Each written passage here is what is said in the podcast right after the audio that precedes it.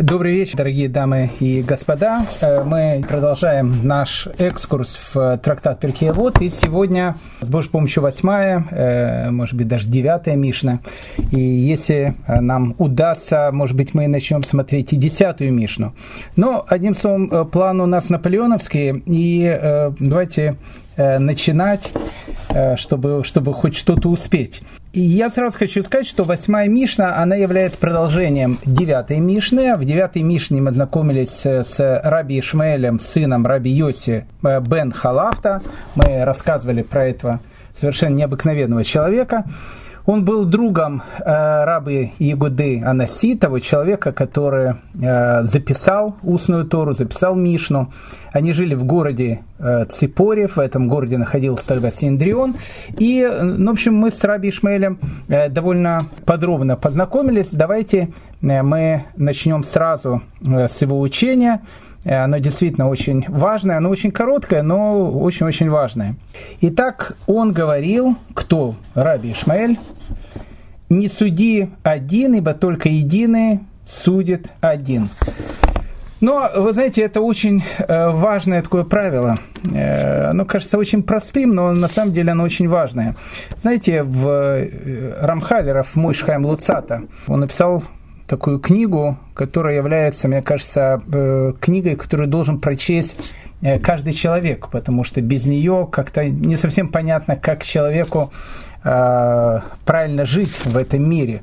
Книга, которая называется «Мисалат Ешарим». Как говорила в свое время Алиса, которая была в «Стране чудес», она говорила, книжка, которая без картинок, она неинтересная. Так вот, книга Рафмышхайм Луцата «Мисалат Ешарим», она без картинок, но она не просто интересная, она фундаментальная, она основополагающая. И обычно, когда читаешь какие-то книги, во всяком случае я, я всегда пропускаю предисловие, э, потому что, ну, как бы времени э, жалко тратить, и сразу начиная с первой главы. Так вот, э, у Раф Мушхайм Луцата ничего нельзя пропускать, и поэтому предисловие его книги, оно настолько же важное, как и вся остальная книга. Так вот, в предисловии Рамхаль пишет э, такую очень важную мысль, очень важную идею. Он говорит, что его книга, она не будет посвящена каким-то вещам, о которых люди не знают. Наоборот, он говорит, вещи, о которых мы будем с вами говорить, их знают абсолютно все. И в этом есть, э, в этом есть основная проблема, э, которая есть у человека те вещи, которые человеку кажутся сами собой э, разумеющимися, то есть любой человек как будто их знает, и казалось бы, а зачем их повторять, если э, о них и так каждый человек знает. Э, человек на них не обращает внимания, и, как правило, в этих же вещах он делает огромное количество ошибок. Каждый человек знает о том, что, ну, не знаю, там, нужно любить свою жену, а жена знает о том, что нужно там любить и уважать своего мужа. То есть все знают, человека разбудите, если у человека хорошая семья, каждый человек вам скажет, расскажет, э, приведет примеры, э, цитаты из книги. Но знание – это одно, а вот вопрос, насколько ты это знание воплощаешь в жизнь. Э, вот говорить о том, что э, ты любишь свою жену, это очень правильно, очень хорошо.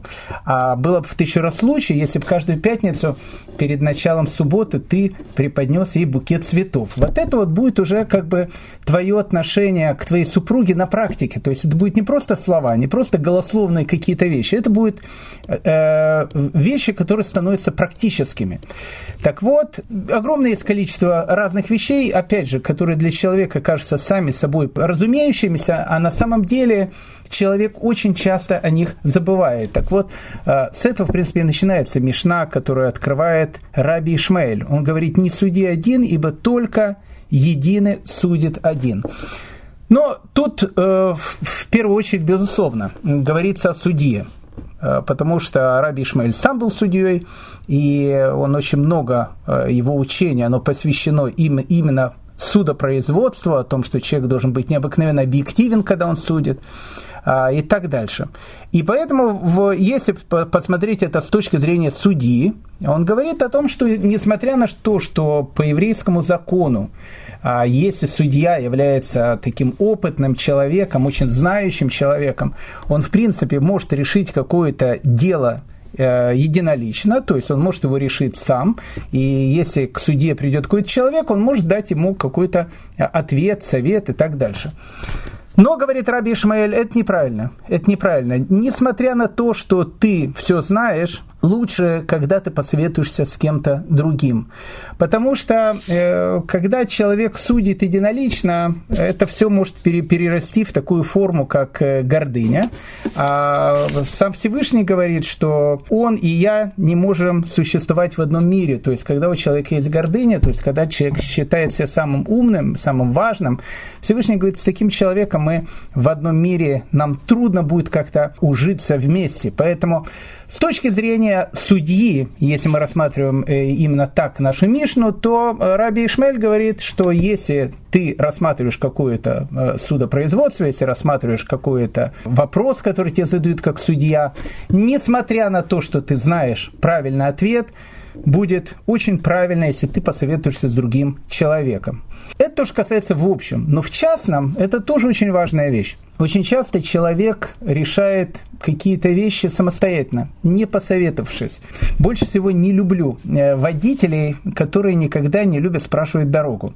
А, есть такая вот черта у человека, вот человек э, никогда ни у кого ничего не спросит. Он поедет э, по какой-то дороге, заедет в тупик, будет кружить по городу, и когда у него спросишь, спросишь у какого-то другого человека, может, он тебе подскажет, по какой дороге правильно ехать.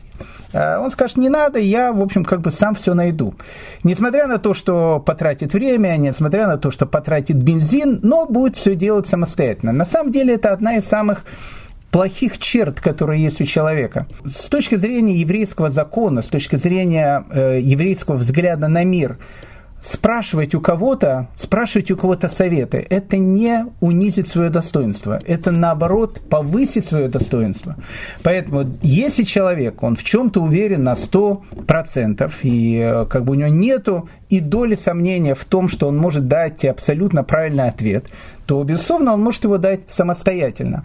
Но если человек, у человека есть хотя бы самая маленькая доля сомнения в том, что его ответ он будет на 99 и 99 сотых процента правильный, но одна сотая процента будет вопрос, а может быть этот ответ будет не совсем правильный, то этот человек должен, безусловно, спрашивать совета у кого-то другого. Поэтому и начинает Раби Шмель свою Мишну «Не суди один, ибо только единый судит один». Только сам Всевышний может судить один. Человек всегда должен у кого-то спрашивать. «Не говори, прими мое решение, потому что им позволено, но не тебе». Опять же, фразу можно трактовать, э, опять же, с точки зрения судопроизводства. И, скорее всего, Раби Шмель это именно так и говорит. Не говори. То есть, если, э, допустим, на суде присутствует три человека, и в данной ситуации ты более опытный, а два э, других судья, судьи, которых ты пригласил, они как бы менее опытные. Не говори, прими мое решение. То есть, если ты пригласил кого-то, чтобы они были советчиками, ты не должен им навязывать свою точку зрения. Это тоже такая вот есть черта характера человека. То есть, с одной стороны, э, человек приглашает кого-то другого для того, чтобы он тоже э, дал совет, и это очень правильно, потому что первая часть Мишны «не суди один», потому что только Всевышний может судить один. И человек говорит, отлично, но я не буду судить один, я приглашу э, еще нескольких людей, которые, в общем, как бы подтвердят мою точку зрения.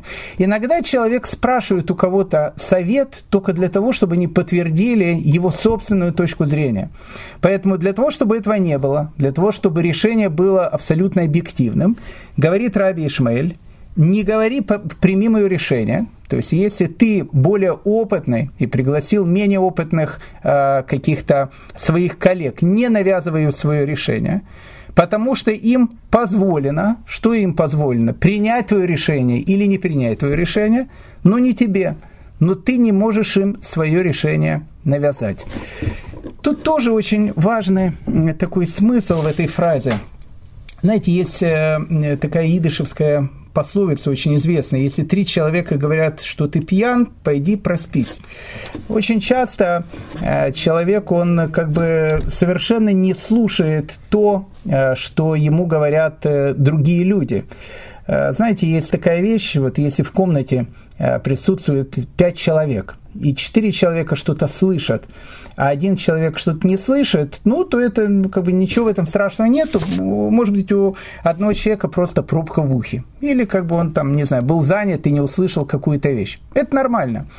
Но если в комнате присутствует пять человек, из которых один слышит, а четыре не слышат, это либо диагноз, либо человек, он просто не, не хочет слушать других людей. Поэтому э, мысль, которую дает нам Раби Ишмель, она заключается не в том, что ты не должен судить один, а ты должен всегда спрашивать советов у других людей, для того, чтобы твой, твое решение или твой совет, который ты говоришь, он был наиболее объективен, наиболее правилен. Но если ты уже спрашиваешь, ты должен именно спрашивать, потому что, еще раз, иногда люди, они не хотят узнать точку зрения другого человека, они хотят, чтобы другой человек подтвердил их собственную точку зрения. Поэтому человек должен, опять же, руководствоваться этим правилом. Если три человека говорят, что ты пьян, еще раз, как говорит идышская пословица, иди проспить, значит, ты действительно пьяный. Сколько ты бы не доказывал о том, что ты абсолютно трезвый, если большинство людей говорят, какую-то вещь одну, ты должен идти за мнением большинства. Это общее правило, которое в еврейском мире, наверное, не соблюдалось только один раз. И человек, который пошел против мнения большинства, но ему это было позволено, это был наш праотец Авраам Авину. И действительно, тогда весь мир, в котором жил Авраам, он поклонялся идолам, весь мир, он жил по тем принципам, по которым жило общества того времени, и Авраам был человеком, который восстал, который сказал, а я буду жить по-другому. То есть он пошел против всего мира, и благодаря этому он стал праотцом еврейского народа. Вот это единственный случай, когда человек действительно пошел против мнения большинства. Во всех остальных случаях человек должен прислушиваться к другому человеку. И если человек будет делать так, он сможет быть и хорошим судьей, и сможет быть хорошим советчиком в жизни. Вот такого человека человека можно будет действительно спрашивать вопрос, и ты будешь уверен, что он даст тебе э, объективный и правильный ответ. Итак, это была э, восьмая Мишна, и мы переходим с вами к девятой Мишне. Это совершенно загадочной Мишне, потому что у нее есть э, огромное количество разных трактовок у этой Мишны, будем в ней разбираться. Э, но э, хочу вам представить автора этой Мишни, это Раби Йонатан. Э, Рабьонтон мы практически не знаем. Ну, то есть, более того, он упоминается в Талмуде один-единственный раз, вот в нашей Мишне. Единственное, что мы знаем про Рабьонтона, мы знаем о том, что он был учеником Раби Ишмаэля. Раби Ишмаэль, опять же, это автор наших двух предыдущих Мишен. То есть, соответственно, что мы можем сказать про Раби Йонатана? Э, мы можем сказать, что он жил, опять же, во времена Раби Игудей Анаси, это приблизительно третий век Э, соответственно, новой эры. Э, он был учеником Раби Ишмаэля и, скорее всего, тоже жил в городе Ципоре, потому что тогда именно там находился Синдрион, именно там находилась главная талмудическая академия, если так можно сказать. Про Раби Йонатана мы знаем буквально одну историю. И из этой истории видно о том, что он был судья, Рассказывают, что однажды на судебное э, разбирательство к нему пришла женщина с корзиной, в этой корзине были маслины, и э, когда она уходила э, с судебного заседания, Рави Йонатан сказал, я тебя прошу, чтобы ты только эту корзину не прикрывала. Вот ты вот пришла с ней, с открытой, и там люди видели, что маслина, выйди, пожалуйста, с этой же корзиной, тоже открытой. Для чего? Для того, чтобы, не дай бог, люди не заподозрили, что ты дала взятки судье. Это э, вот эта вот история, наверное, единственная история, которую мы знаем про Раби Йонатана. Но э, можно быть за Раби Йонатана спокойным, потому что, во-первых, он Раби, а в те времена э, Рав Гдали, э, это сейчас Рав Гдали, как в Бразилии, Дон Педро, их очень много, э, и просто так вот они называются. Крокодил Ген работал в зоопарке крокодилом. А вот тогда э, титулом Раби просто так не, не бросались, поэтому если человека называли Раби, э, это вот это уже был генералиссимус. То есть э, таких людей были единицы единицы. Поэтому он раби, у него есть рукоположение, раби Йонатан, и он ученик величайшего равина э, раби Ишмаэля, бен Рафьоси. Поэтому это все, что мы можем сказать про Раби Йонатана, но про его учение, которое он дает в 9 Мишне, вот про него давайте мы немного с вами поговорим, потому что оно действительно очень-очень интересное. Итак, говорит Раби Йонатан, кто исполняет Тору в бедности, тот в конце концов будет исполнять ее в богатстве. А при, э, при, пренебрегающий Торой в богатстве будет в конце концов пренебрегать ею из-за бедности. Ну, как бы тут все понятно. То есть тут написано, что если ты Тору исполняешь в бедности, то может быть спокоен, э, наступит время, когда ты ее будешь исполнять в богатстве. Но если ты был богатым человеком и, в общем, Тору не соблюдал, то можешь не волноваться, э, ты, ты обязательно станешь бедным, и Тора тоже не будешь соблюдать. Ну, как бы все понятно, э, с одной стороны, а с другой стороны вообще непонятно ничего. Ну, если мы будем смотреть на эту Мишну, э, то, что называется с точки зрения пшата, с точки зрения простого смысла, то тут действительно есть э, огромное количество различных примеров. Написано, что для человека тяжело работающего, э, действительно тяжело работающего, вот таким человеком, который через 120 лет будет э, против него обвинителем, э, будет таких два великих человека. Это Илель, Илель Азакен и Раби Акива. Вот эти два человека, они смогут быть обвинителями человека, который всю жизнь занимался тем, что, в общем, он там детей кормил, семью кормил и так дальше, а времени у него больше ни на что не было. Помните, это известная притча про раби э, Нахмана из Браслова, когда э, он идет по улице. Некоторые говорят, что это было про раби Левийского. Безбредичего, но тут не суть важно. Э, он идет по улице и бежит такой хасид, Хайм, бежит, и этот Рэб его останавливает, говорит, Хайм, куда ты так бежишь? Он говорит, Рэб, не, не, не останавливайте меня, мне нужно, я бегу за парносой. Я бегу за заработком. Нет времени мне с вами говорить. Он говорит, слушай, а почему ты думаешь, что заработок впереди? Может быть, заработок, он где-то сзади. И если ты немножко э, остановишься э, и подождешь, может быть, тогда заработок сам тебя и догонит. Э, почему написано, что, что Илель и Раби Акива будут обвинителями э, человека, который вот всю жизнь там работал, и времени ни на что у него не было? Потому что Гилель, и мы знаем эту историю, и говорили про нее. У, нее. у него жизнь была разбита на три. Точно так же, как и у Моисея, у всех этих великих людей жизнь всегда была разбита на три э, таких части, и каждая эта часть по 40 лет. Но это неплохо, они жили 120 лет. 120 лет жил и Раби Акива, и Гилель, и Илель, и э, Моисей, Маше Рабейну. Так вот, вся их жизнь была разбита на эти 40-летки. Так вот, э, рассказывают про Гилеля, что 40 лет он э, был ну, просто как бы э, он жил в Вавилоне, потом 40 лет он учил Тору, а потом 40 лет он преподавал Тору для народа Израиля. Так вот, рассказывают, что когда Гилель э, приехал из Вавилона в землю Израиля, как любой Олег Хадаш, как бы у него не было работы. И, ну, какая была подработка? Он, конечно, не шел, особенно туалеты мыть, хотя, в принципе, по большому счету, он занимался, ну, плюс-минус так, так, так, такой же работой.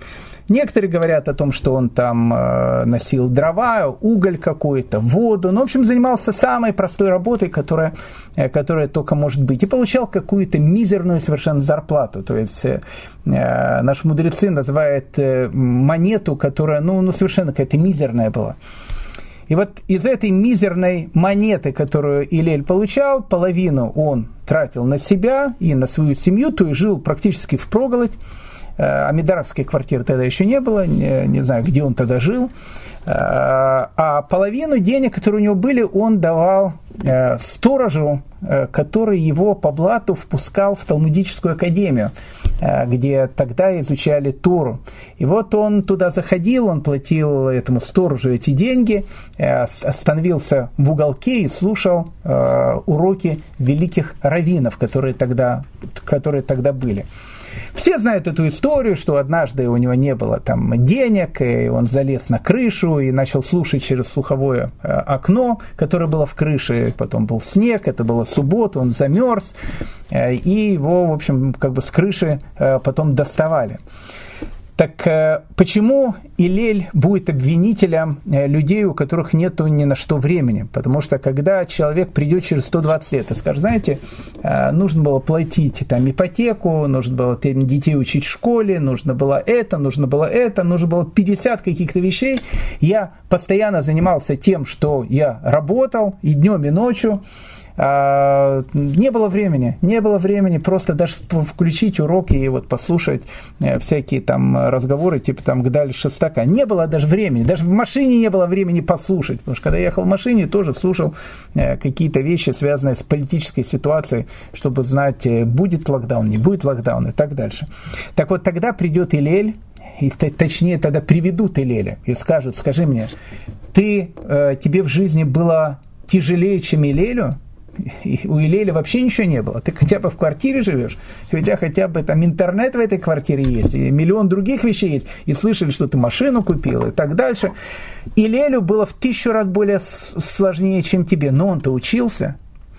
Э, либо Раби Акива. Ну, с Раби Акивой тоже все знают эту историю так как Раби Акива женился на своей э, жене Рахели, и э, папа Рахели, который был очень богатым человеком, олигархом таким, Калбасово, не дал им ни копейки, и они действительно бедствовали, но просто бедствовали, настолько бедствовали, что э, мы рассказывали э, уже эту историю, что э, они жили в какой-то хижине, и в этой хижине у них не было ничего, вообще ничего не было, ни мебели, ничего не было, была только солома. И когда в какой-то момент они дошли уже до отчаяния. Я не думаю, что Раби Акива доходил до отчаяния, но, в общем, какой-то был такой момент очень печальный, потому что действительно вообще ничего не было. То Тогда э, пришел Илья Гуанавили, а пророк в виде некого бедняка, он к ним постучал в эту хижину или э, зашел в эту хижину и сказал, что у меня жена рожает, не могли бы вы дать солому, потому что в нашем доме э, нет ничего, только голый пол. И, и они дали ему эту солому, и тогда Раби Акива сказал своей жене Рахелю, видишь, есть люди, которым еще тяжелее, чем нам. Так вот, его жизнь, она была очень сложной. Но несмотря на это, он учился. И несмотря на то, что ему было 40 лет, Раби Акива начал учиться в 40 лет.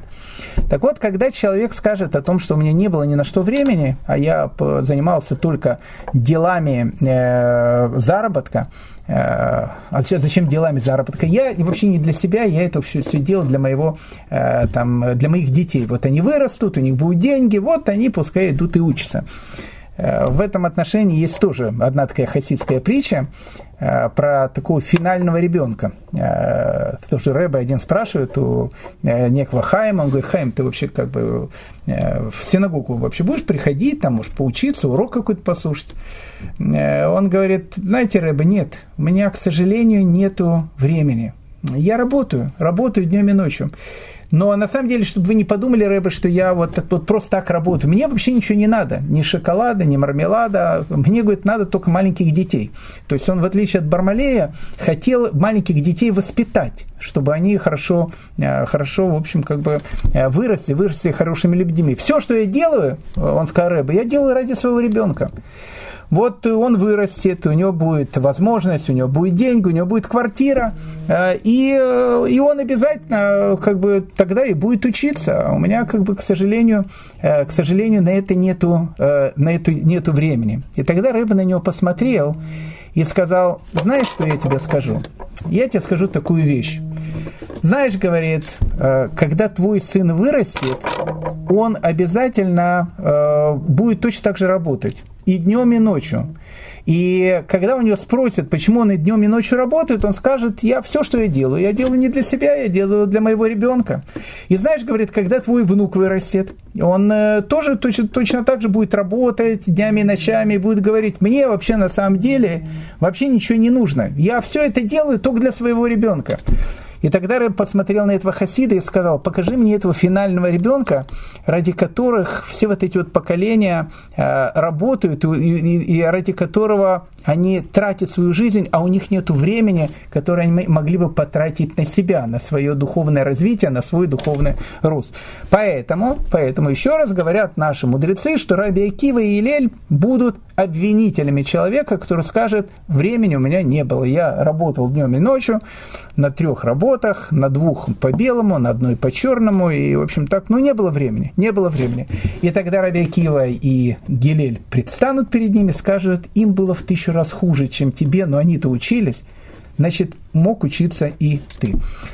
Почему я привожу э, Илеля и Раби Акиву? Потому что Раби Акива и Гилель, они начали с полной такой бедности, они были очень бедными людьми, а закончили людьми очень богатыми. Гилель стал очень богатым человеком. И Раби он тоже стал богатым человеком, потому что на каком-то этапе все закончилось хэппи-эндом. Его тесть, он все-таки дал им наследство, а тесть у них был человек очень богатый. А э, дочка у него, скорее всего, была единственная. Может, еще дети были, но об этом мы не знаем. Поэтому Раби Акива э, в какой-то период своей жизни стал действительно очень богатым человеком. Поэтому э, тогда можно трактовать эту Мишну именно так. Если ты начинаешь учить Мишну в бедности, то можешь не волноваться, э, закончишь тем, что Тору потом будешь учить в богатстве. Есть еще одна история, опять же, этих историй можно, ну, не знаю, там миллион рассказывать, э, но она очень такая э, красочная, эта история связана она с главным раввином Багдада, которого звали Раф Нафтали Хадида. Был такой, такой раввин, он жил, жил лет 300 тому назад, ну, в общем, давно он жил. Э, очень интересный такой был раввин, и у него вообще, вообще была очень интересная такая история. Прям по, по нашей Мишне. Э, родился он в Тунисе. В Тунисе, кстати, была большая еврейская община, потому что когда-то Тунис это был Карфаген – если вы слышали такое э, государство, это государство было финикийское, потом стало римским, э, там всегда была очень большая еврейская община, начиная еще ну, с древнейших времен. Э, точно так же большая и очень сильная еврейская община там была на протяжении последних двух тысяч лет. Я не знаю, есть сейчас в Тунисе евреи, но когда-то, еще лет сто назад, э, там была действительно очень сильная и очень мощная э, еврейская община. Так вот, рассказывают, что Раф Нафтали Хадид, он как раз родился в Тунисе, его папа, которого звали, звали Рафьяков Хадида, был очень и очень бедным человеком. Настолько бедным человеком, что Э, он был мусорщиком. Э, он ну, как бы собирал э, вот всякие отходы, которые там выбрасывали. Иногда эти отходы были плохо пахнущие. Ну, в общем, ну, он занимался самой грязной работой, которую только можно, только можно как-то вспомнить.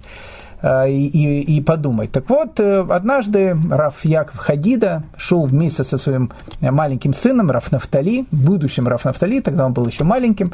И вот они идут по улице, и он тащит вот эту огромную, э, огромное это ведро с отходами, с отбросами, дурно пахнущее, тащит его для того, чтобы вылить на городскую свалку. И он проскользнулся и упал, а рядом проходил э, раввин э, Туниса Рафисках Аль-Хайка, э, известный был такой тоже раввин.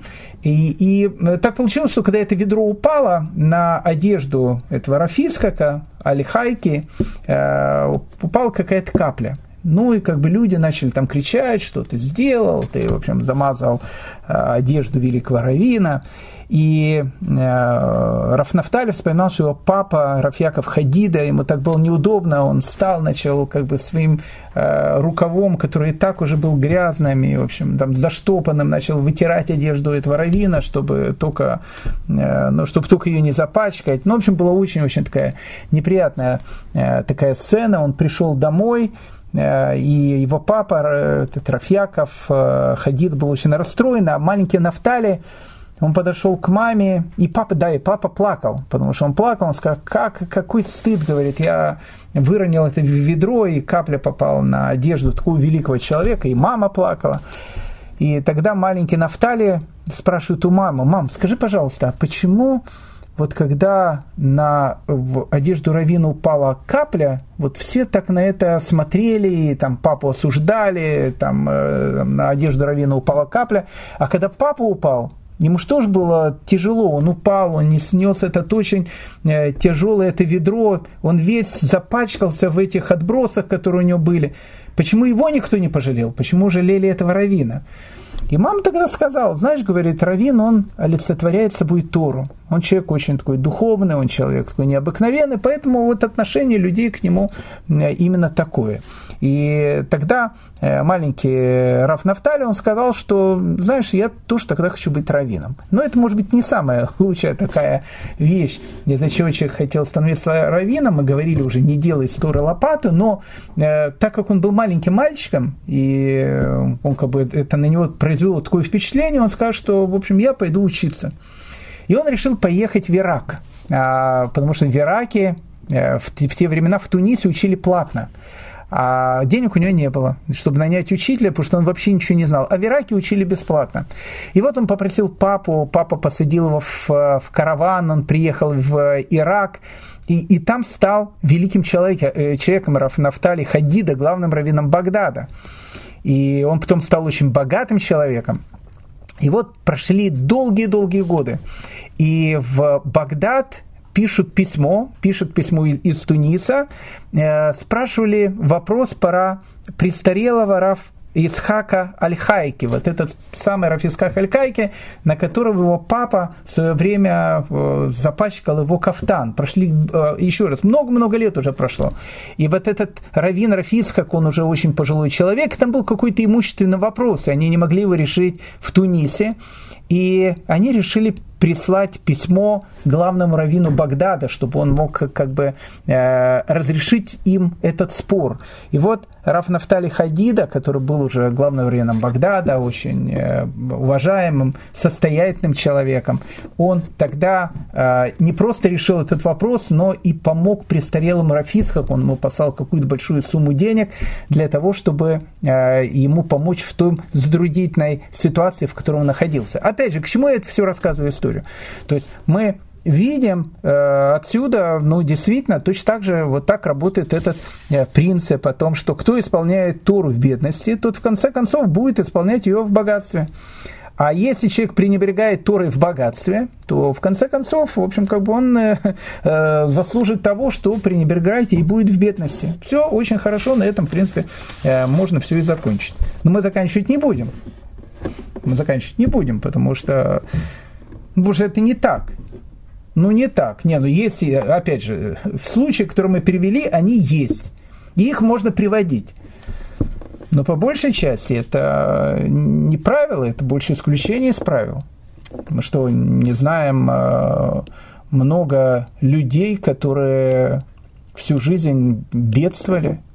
Но чем далеко идти? Да, даже герои Талмуда, э, Раби Ишуа бен Хананя – он был вообще вторым человеком в Синдрионе. А чем он занимался? Он занимался тем, что он был кузнецом и жил в ужасных условиях. Мы уже рассказывали эту историю, когда э, там Рабан Гамлель пришел к нему домой, он увидел, в каких трущобах он живет, и как, э, как ему сложно было каждую копейку, которую он зарабатывал. Мы что, не знаем раввинов, которые всю жизнь бедствовали, и не было у них никакого богатства.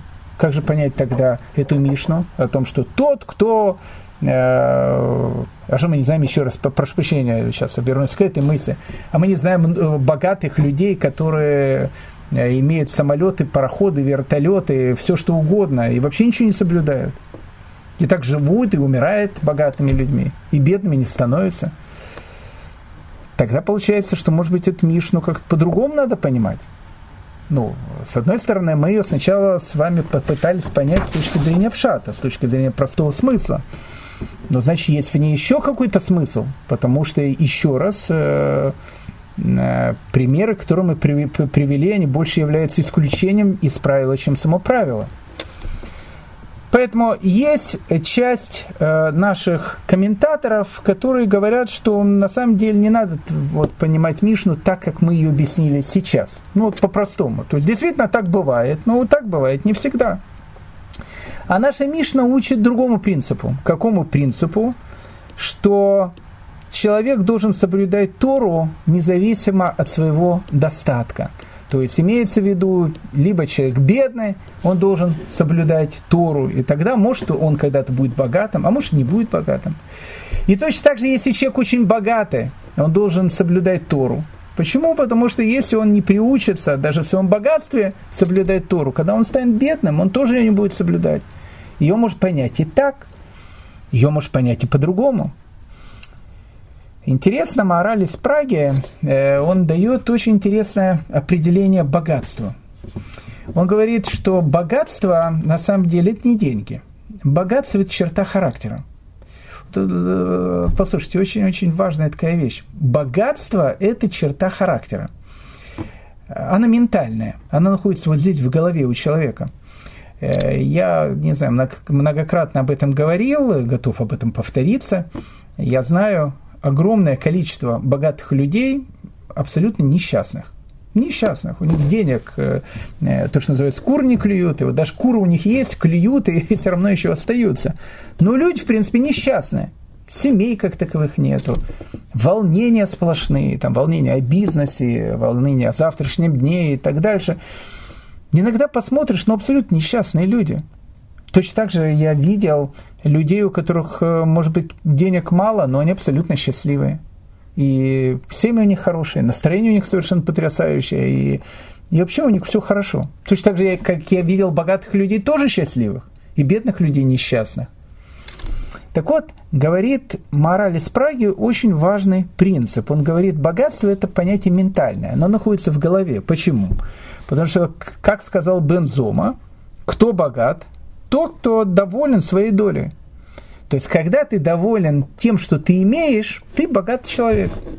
Поэтому, если у тебя там э, денег особенно немного, но ты этому доволен и смотришь не на эти деньги, а смотришь на то, что тебя окружает. Приходишь домой, у тебя есть жена, у тебя есть дети, у тебя есть квартира, ну, может быть, маленькая, может быть, не, не такая, как, э, не знаю, там в Раматовиве где-то, или еще там какой-то дом в Кесаре.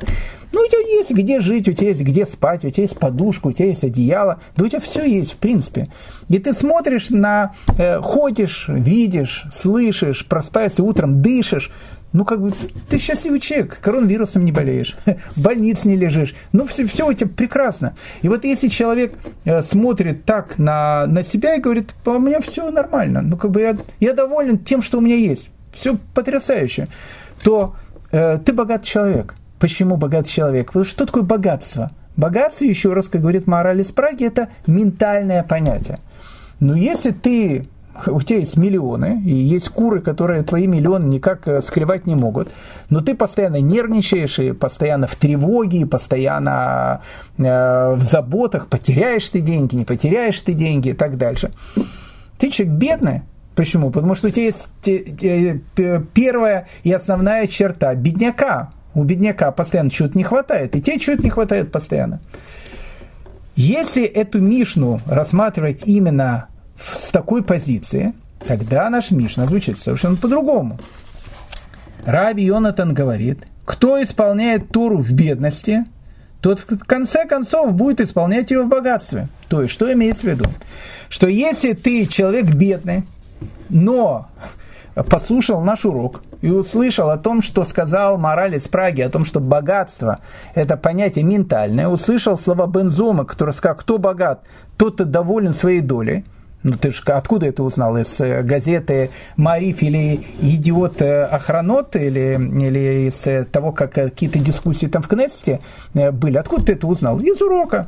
Значит, ты учил Тору.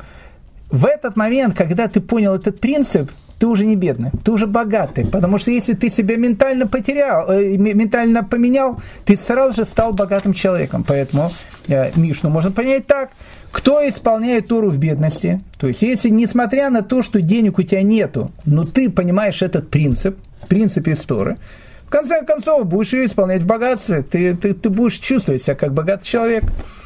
А пренебрегающий Торе в богатстве, а если ты богат человек, и у тебя денег огромное количество, но Тору ты совершенно не учишь, и по каждому поводу, который есть в этом мире, волнуешься, и весь издерганный, и, там, и измотанный и так дальше – в конце концов будешь пренебрегать и в бедности. То есть ты ментально будешь жить как бедняк.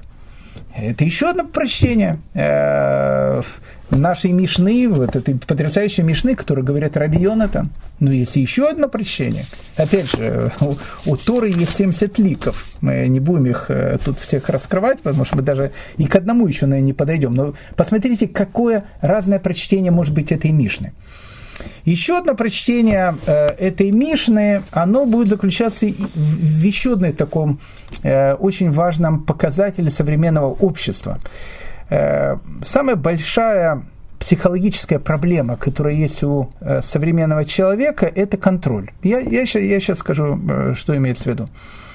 Современному человеку комфортно, когда он знает, что он контролирует ситуацию. Да вообще любой человек, ему комфортно, когда он знает, что ситуацию, которую он делает, он контролирует. Когда-то в, в, в, древние времена э, человек мало контролировал ситуацию, не знаю, там э, подул ветер, э, разрушил его там маленькую эту хибарку, не, не, не упал дождь, не было урожая, голодает.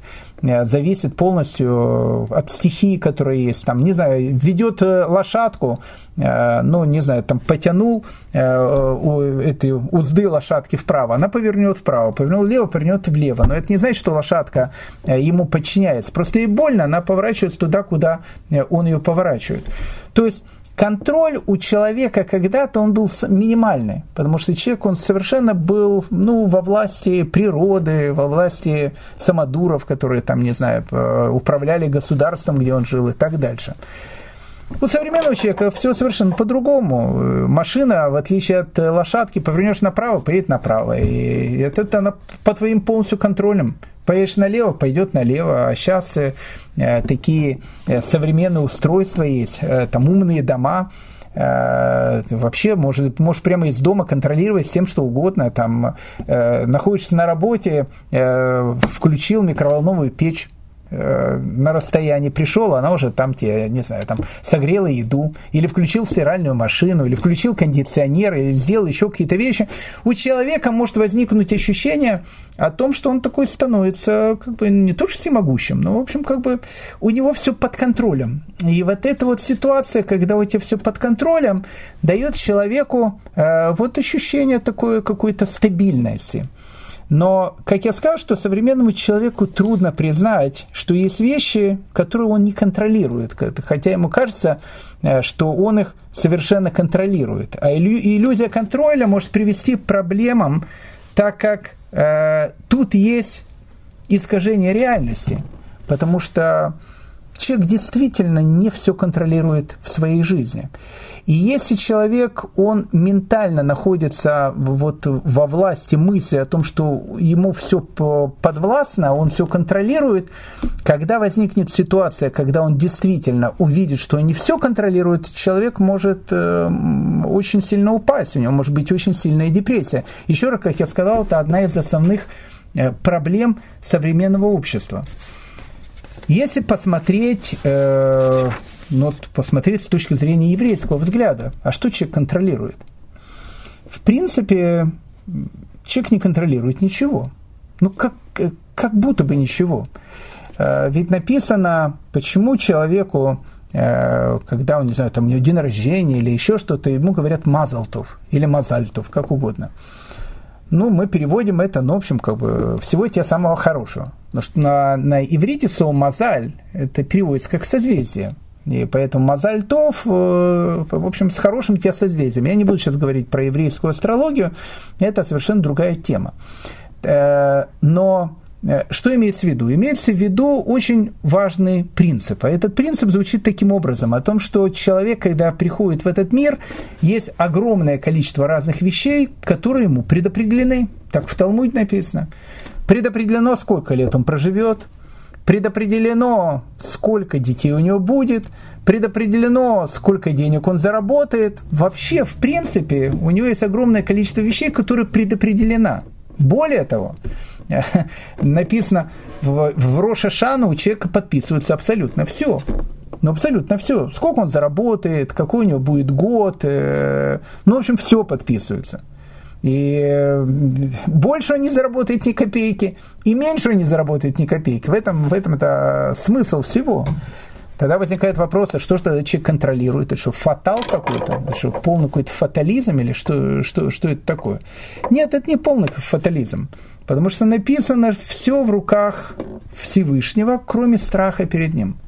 Вот это очень важная вещь. В чем есть свобода выбора человека? В его решении. Либо он будет исполнять заповеди Всевышнего, либо он не будет их исполнять заповеди Всевышнего, либо он будет бояться Всевышнего, либо будет пренебрегать Всевышним. В этом, в этом и есть главное, э, главное испытание человека, и в этом как раз и есть его свобода выбора. Это сложная тема, это сложная тема, но, но так устроена жизнь. Человек выбирает именно в этом – Поэтому, если человек ментально э, настроен на то, что все подвластно ему, и вообще все, что есть у него, это потому что он такой умный, то все закончится очень печально. Это, как говорил э, и предупреждал Маше Рабы, ну что, когда э, народ Израиля приедет в, придет в землю Израиля, он разбогатеет, и может показаться, что все, что у них есть, они добились сами – вы знаете, что до шестидневной войны в э, Иерусалиме э, постоянно были парады. Парады, вот это, не знаю, там техника, прям как э, тут в Советском Союзе, на Красной площади. Вот такие парады были. И религиозные люди тогда говорили, слушайте, а кому они показывают э, эту силу? Это, мускулами, перед кем играют? Ведь э, вокруг-то были там э, почти 100 миллионов арабов, у которых там было все, все, что только нужно. У еврейского э, государства практически ничего не было. Они что, показывают, что мы такие э, крутые, такие сильные и так дальше. Ведь любая война, которая была в, э, в земле Израиля, она всегда сопровождается чудом ну, по-другому это никак не назовешь, то кому ты показываешь, что, что у тебя все это благодаря твоей стратегии, благодаря твоей мудрости. Не, безусловно, есть и мудрые люди, и люди, которые сражаются, и люди, которые погибают и так дальше. Я не об этом сейчас говорю. Но любая война, которая есть в Израиле, ведь ее невозможно писать в учебниках, потому что она, э, ну, как бы она не совсем такая вот э, обычная любая, которая были, там ракеты падают, и э, большинство людей остаются в живых, хотя есть люди, еще раз, которые погибают также. Поэтому э, вот в этом, в этом основная проблема. Поэтому если поднять эту Мишну именно в таком ключе, тогда у этой Мишни будет еще одно прочтение. Какое прочтение? Тот, кто исполняет Тору в бедности, в конце концов будет исполнять ее в богатстве. Что имеется в виду? Имеется в виду, что если ты настроен, и у тебя есть настрой о том, что все, что есть у тебя, это, в принципе, как бы не благодаря тому, что ты такой умный, сильный, не знаю, связи у тебя э, огромное количество и так дальше, а все это из-за того, что тебе в этом помогает Всевышний, и вообще все, что у тебя есть, это только благодаря Ему, так если у тебя будет такой настрой в бедности, если ты станешь богатым человеком, ты должен этот настрой перенести туда. Тогда если, будучи богатым человеком, ты будешь воспринимать жизнь именно в таком русле, то ты будешь действительно счастливым человеком. Если, ты, если все богатство, которое будет у тебя, ты будешь думать не потому, что э, оно у тебя, что ты такой умный, его заработал, такие потрясающие сделки сделал и так дальше. Нет, просто Всевышний тебе его дал. Как бы почему? Ну, не знаю, вот дал. Есть э, много разных объяснений, почему Всевышний тебе его дал. Испытание у тебя есть такое проверить, как ты э, будешь испытан богатством. Знаете, испытание богатством – это очень сложное испытание. Каждый хочет его, конечно, получить. Испытай меня, испытай меня. Это, это абсолютно понятно. Но это, кстати, очень сложное испытание. Э, и иногда человек, который получает власть, он становится совершенно другим человеком. А это очень плохо. Самое главное, чтобы человек, который получит власть, остался тем, кем он был до того, как власти у него это не было. А что сделать для того, чтобы остаться тем же самым человеком? Очень просто. Кто исполняет Тору в бедности, то есть, если когда ты бедный человек, ты знаешь, что все, что есть у тебя, это благодаря Всевышнему, ты будешь исполнять Тору и в богатстве. То есть, когда у тебя будет много денег – ты будешь точно так же жить по этой же самой логике. То есть у тебя будет все хорошо, ты останешься тем же человеком. Потому что богатство, которое будет у тебя, или власть, которая будет у тебя, она тебя совершенно не испортит. Но тот, кто пренебрегает Торой в богатстве – то есть, если ты человек, у которого есть очень много там денег, связей и так дальше, и ты думаешь, что все это из-за того, что ты такой умный, сильный, э, находчивый и так дальше, то у тебя будут большие проблемы, если, не дай бог, ты обеднеешь. Для человека такие люди, они обычно не поднимаются, не в смысле умирают, у них депрессия, но как бы человек потерял абсолютно все. Если человек потерял абсолютно все, то есть э, весь смысл жизни его уходит. Почему? Потому что ему казалось, что все, что у него было, это было благодаря ему. И, и сейчас вот он такой лузер, он все потерял. То есть он ну, как бы э, совершенно такой ничтожный человек. А зачем тогда жить и так дальше? Не дай бог. То есть что мы видим? Мы видим, что понятие контроля э, в современном мире, которое, которое очень часто есть, оно может быть очень хорошее, но может быть иногда очень опасное. Поэтому человек, в каком бы он состоянии находился, либо в богатом, либо в бедном, он должен всегда воспринимать свою жизнь именно вот э, под этим э, углом зрения, о том, что все, что у тебя есть, это тебе Всевышний дал для чего-то. Это не твое, не потому что ты такой умный, хороший и так дальше. Тебе это дали для чего-то, для какой-то цели. Для какой цели? Проверить если у тебя будет много денег, будешь ли ты делиться с другим человеком, к примеру. Поэтому э, это еще одна трактовка э, нашей Мишны. Итак, мы видим, что девятая Мишна, которая, казалось бы, она такая очень простая, и еще раз, и Раби Йонатан, которому сказали, которым упоминается в Талмуде единожды, вот в нашей именно Мишне, какая она многогранная эта Мишна – кто исполняет Тору в бедности, тот в конце концов будет исполнять ее в богатстве, а пренебрегающий Торе в богатстве будет в конце концов пренебрегать ею также и в бедности. Но э, времени у нас остается э, все меньше и меньше, поэтому буквально, ну буквально, давайте две минуты, э, краткое содержание следующей серии – Э, потому что э, вот как раз следующая серия у нас будет десятая Мишна, а вот там будет э, уже о чем поговорить не в смысле о Мишне, а в смысле о авторе этой Мишни. Потому что автор Мишны 10 это будет Раби Мейер, или, как его еще называют, Раби Мейер Баалянес, Раби Мейер Чудотворец. Любой человек, который когда-либо бывал в Твери, но уверен, почти со стопроцентной э, ну, такой уверенностью, он обязательно посетил могилу Раби Мейра Балянеса, который похоронен в Твери, Раби Мейр Чудотворец. Один из самых необыкновенных э, мудрецов Талмуда, один из самых загадочных э, мудрецов Талмуда, один из самых даже противоречивых э, мудрецов Талмуда в определенных вещах, и мы э, постараемся даже сказать, что я имею в виду. Э, но еще Раби Мейр он славит своей женой. У него была жена, которую звали Брурия. Э, на самом деле мы знаем не все имена жен э, наших раввинов, но вот знаем, там Раби Акива, у него была жена Рахель. Ну, может, еще пару персонажей Талмуда мы знаем, как звали их жен. Но Рахель, она, э, она практически молчит. Нет, она, она, конечно, говорит, но в Талмуде у нас э, нет каких-то высказываний, которые являются, э, ну, не знаю, учением, которое дает Рахель. А вот Брури, она будет говорить. Она будет говорить, это одна из самых необыкновенных женских персонажей Талмуда. Брурия. Поэтому и Раби Мейер, и Брурия – это это герои нашей следующей Мишны. Я вам хочу сказать ни много ни мало. Э, Раби Мейер, э, хотя считается, что имя у него было на самом деле не Раби Мейер, у него было совершенно другое имя, а Раби Мейером им просто называли, а называли его при рождении Раби Нагарай, Странно, почему он сменил фамилию, это, стеснялся еврейской фамилии, заменил ее на какую-то. Э, почему он был Раби Наарай, стал Раби Мейер, это вопрос. Э, ну и само происхождение Раби Мейера, оно тоже будет необыкновенным, потому что в Талмуде ни много ни мало написано о том, что Раби Мейер был прапраправнуком римского императора Нерона того самого Нерона, который Рим сжег. Э, вопрос, как такое могло произойти, что великий раби Мэр Балянес был потомком римского императора, э, об этом всем в следующей серии. Большое спасибо за внимание, э, дорогие дамы и господа, дорогие друзья. Желаю всем самого доброго, хорошего, хорошего настроения и самое главное, будьте все здоровы. Спасибо.